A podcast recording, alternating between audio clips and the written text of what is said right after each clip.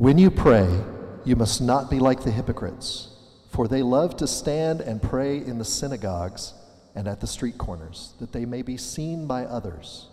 Truly I say to you, they have received their reward. But when you pray, go into your room and shut the door and pray to your Father who is in secret. And your Father who sees in secret will reward you. And when you pray, do not heap up empty phrases as the Gentiles do, for they think that they will be heard for their many words. Do not be like them, for your Father knows what you need before you ask Him.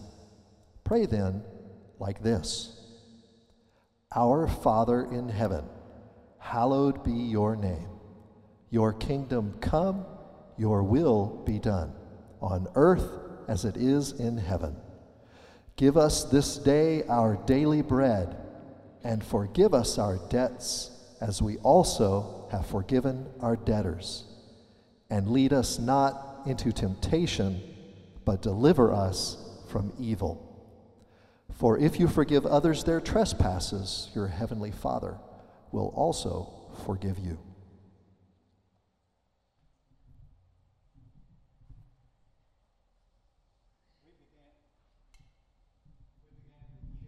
With 40 days of prayer. That is the series that we are in.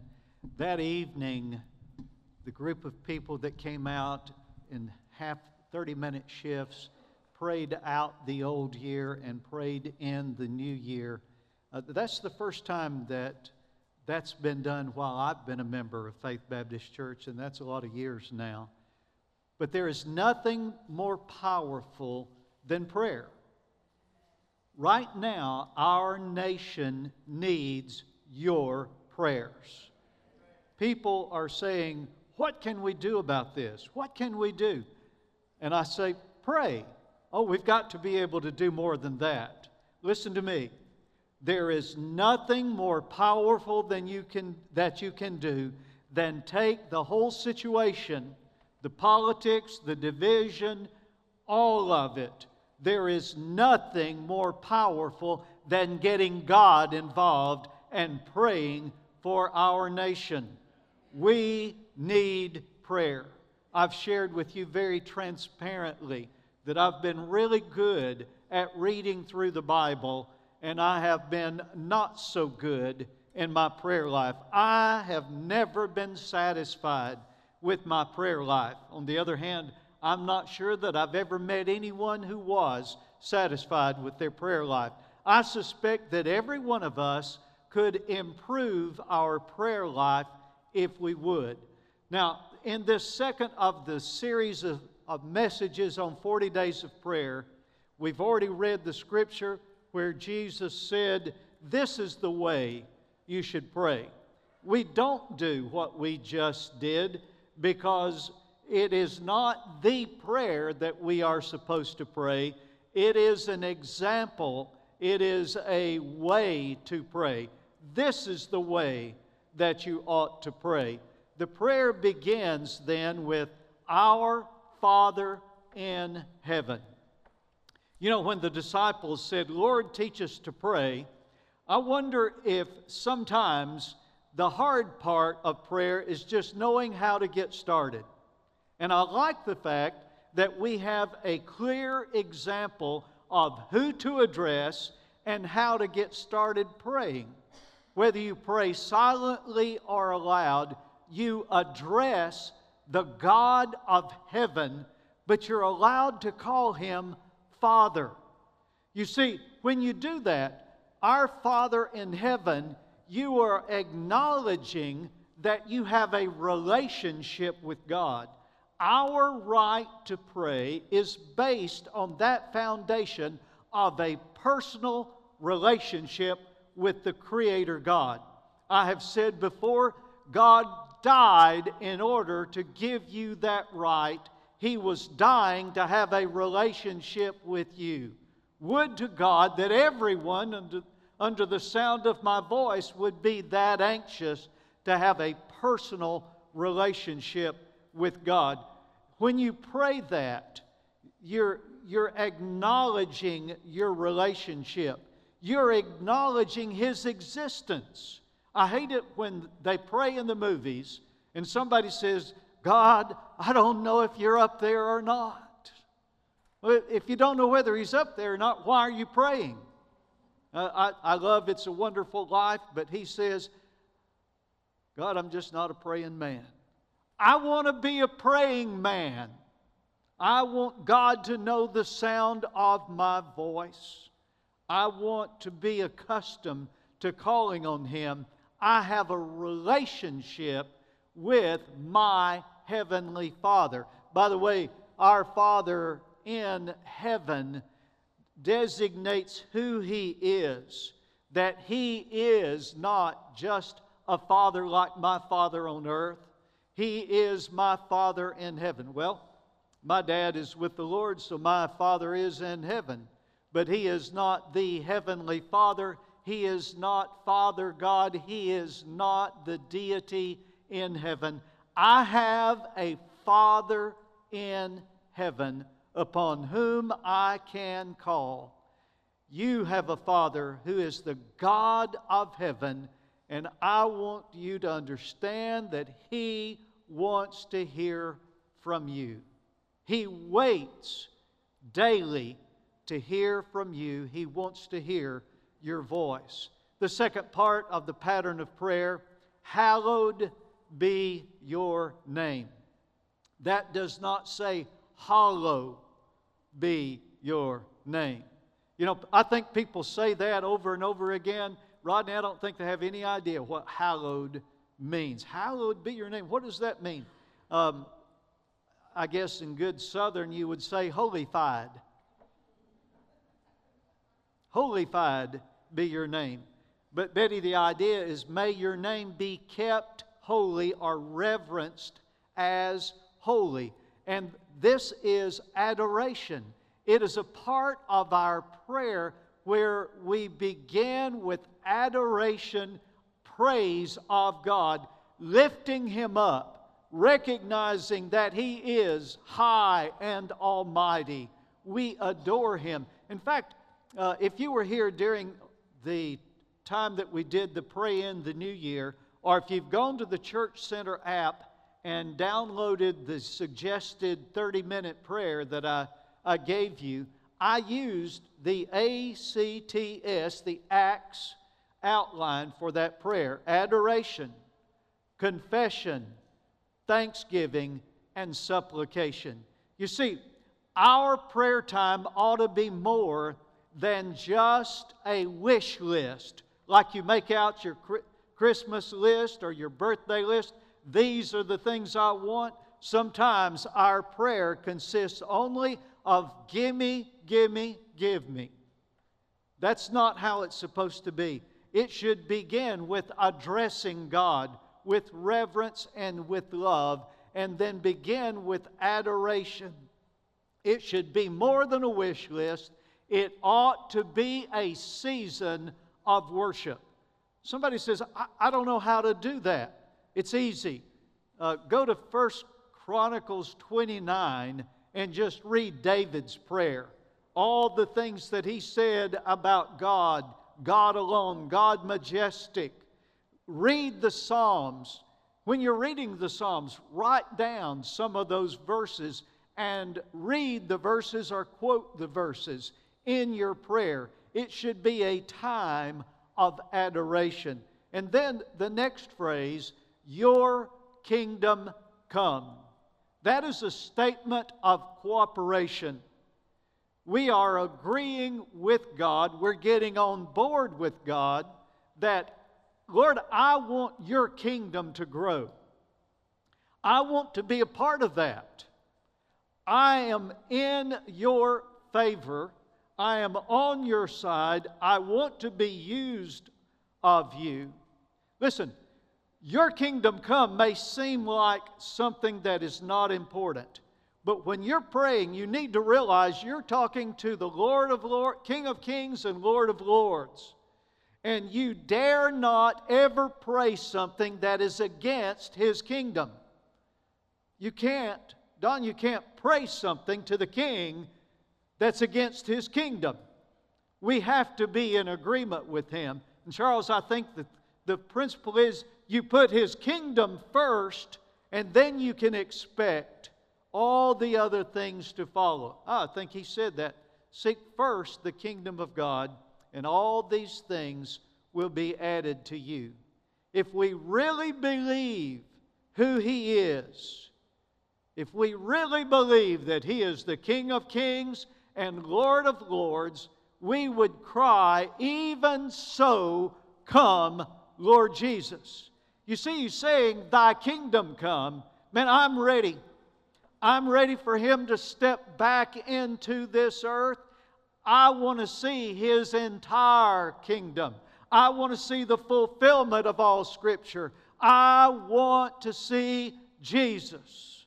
Even so, come, Lord Jesus. The next phrase, Your will be done on earth as it is in heaven.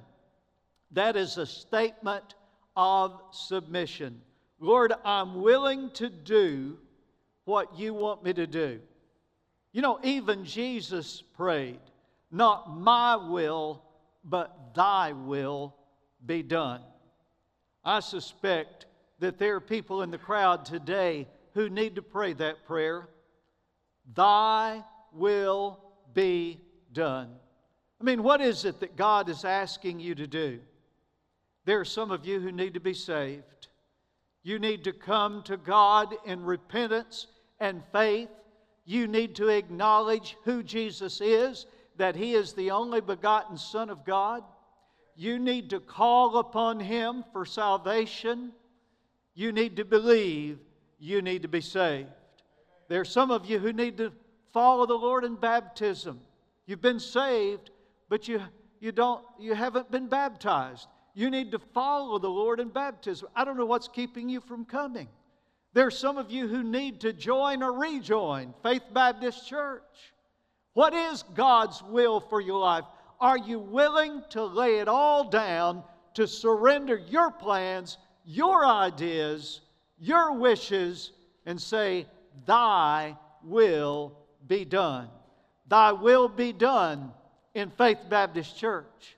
Thy will be done in the United States of America. Thy will be done in my life. Thy will be done on earth as it is in heaven. Have you submitted to God's will for your life? Will you make that decision today?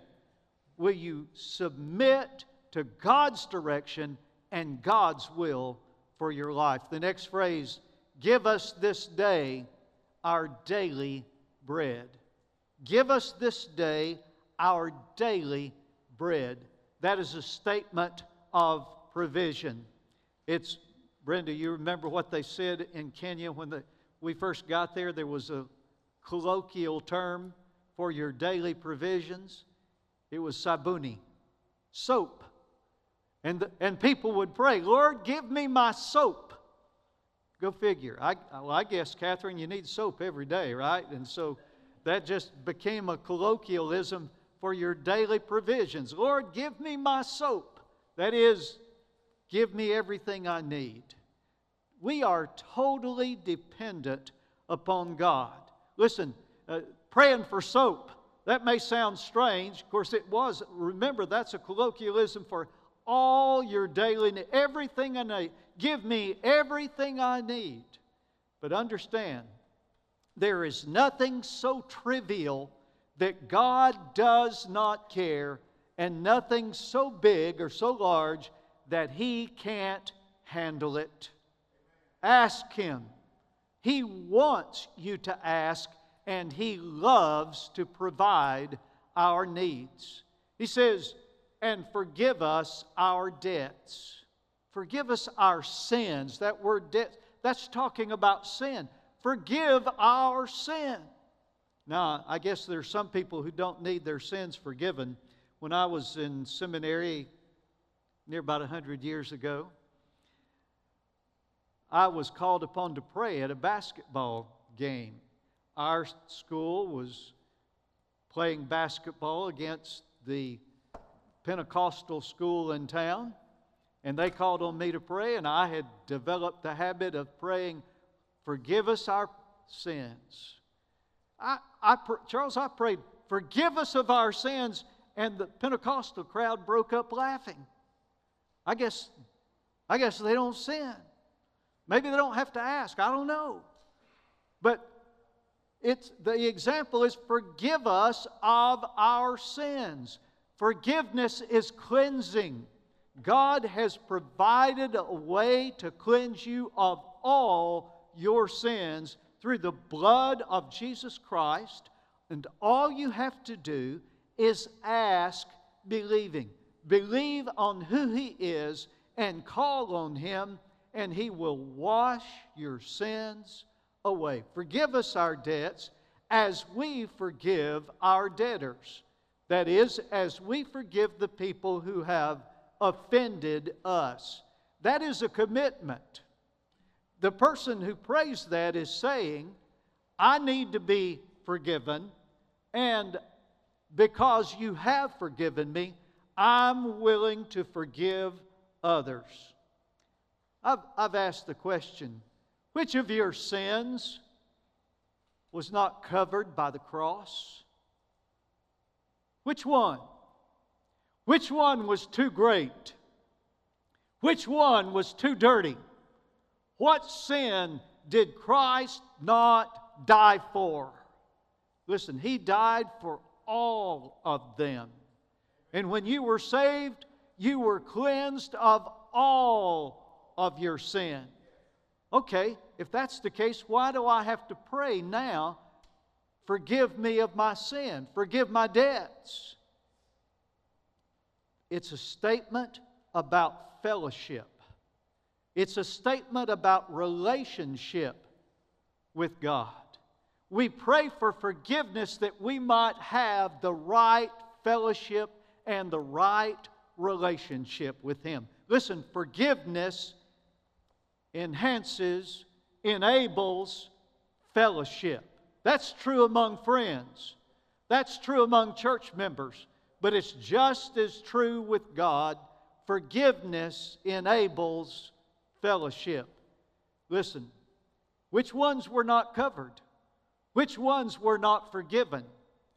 Listen, remembering that He has forgiven all our sins all of them. What offense that somebody's committed against me could I not forgive? Considering all that I've been forgiven, what offense could I not forgive someone else? Forgive, forgive our debts as we forgive our debtors, and lead us not into temptation. That is a statement of protection. Of protection. Jesus was led by the Spirit into the wilderness to be tempted of Satan. And that prayer, lead us not into temptation, has the idea Lord, if it's possible, don't let something happen in my life. Was that an amen, Walter? Andrea? Thank you. Don't let something happen in my life that will put me to the test, that will challenge my faith. One preacher said, Lord, don't let my house burn down. God may allow things like that into our life to test our faith. And the prayer is, Lord, don't let me be tempted. Don't let me face testing and trial Lead me not into temptation, but deliver us from the evil one, which is a statement of deliverance. The preacher who said, Lord, don't let my house burn down, said, What this means is, but if it does, don't let me be overcome with that temptation. Don't let me be wrong. Don't let me do something dumb. Don't let me rebel against you. Lead me not into temptation, but deliver me from the power of the evil one. By the way, I know that the traditional translation is deliver me from evil. But the, the accurate translation is deliver me from the evil one. We need to recognize who our enemy is. And friend, it's not somebody sitting across the room from you. It's not somebody sitting across the breakfast table from you. It's not somebody at the job, not even the guy who signs your check. The real enemy is the tempter, Satan himself. And the truth is, we do not have the power within ourselves to overcome him. We need God's power. We need God to deliver us. But we can have faith in God because He has overcome the evil one. He can do it, He has done it, and He can deliver us if we will just trust Him and call on Him. Lead us not into temptation, but deliver us Deliver us from the evil one. Are you in a position right now where the devil's had you down and he is walking all over you? I mean, you have been trampled, you've been cast down and walked over. Listen, God is a God of second chances. God is a God of 40th chances. God is the God of another chance. Would you hear his call? Would you hear his voice? And let him lift you up. Let him deliver you. Lead us not into temptation, but deliver us from evil. And then the next phrase, the final phrase For yours is the kingdom and the power and the glory forever. I've, I've put the word for you to write doxology. That means that the prayer ends in the same way it began. It began with adoration, an address, and then adoration, and it ends with a doxology, a praise at the end. When you do that, this is actually a quote, and I think I forgot to write down. This is 1 Chronicles 29 11. It is a part of that verse and the next. For yours is the kingdom, the power, and the glory forever. It is acknowledging who God is. It is a way of ending the prayer in exultation. It is acknowledging that He is who He says He is, that He hears us when He prays, and that He will answer. Do you believe that? Do you believe that He is? That He is who He says He is? Do you believe that He will do what He says He will do? He is the God of heaven, and He is waiting for you morning after morning, day after day, to meet with you. He wants to hear your voice and to hear you pray. Listen, when you have come into the presence of God and have done business with Him, Grant, that's an old fashioned way of saying it, isn't it? Have you done business with God? Well, that's exactly what I've just been saying. What that means is that you have acknowledged who He is, that He exists, and that He hears you and answers your prayers. It means that you have agreed to work with Him toward the advance of His kingdom. And it means that you have surrendered to His will for your life. Have you done business with God? Are you now depending on Him for provision, for protection, and for deliverance. That's what we mean when we say doing business with God. You've heard His voice, you've heard His call, you've surrendered to His will, and you're depending on Him. Oh, by the way, there's one more word Amen. I know. Amen and a woman, right? Dumbest thing I've ever heard in my life. Amen has nothing to do with a man. It is a Hebrew word that means yes, may it be so. It is affirmation and agreement. Mike, everything I've said, amen. May it be just like that. Shelley, the staff has become accustomed to me using the Picard, Captain Picard statement make it so. Well, that's amen. That's exactly what it is.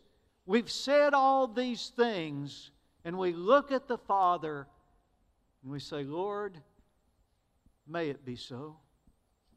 May it be so. Basically, Joe, it's saying yes to God. Yes, Lord. Yes.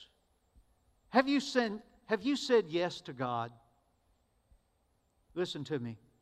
Every time, say yes. Always say yes to God. Say yes to God every time.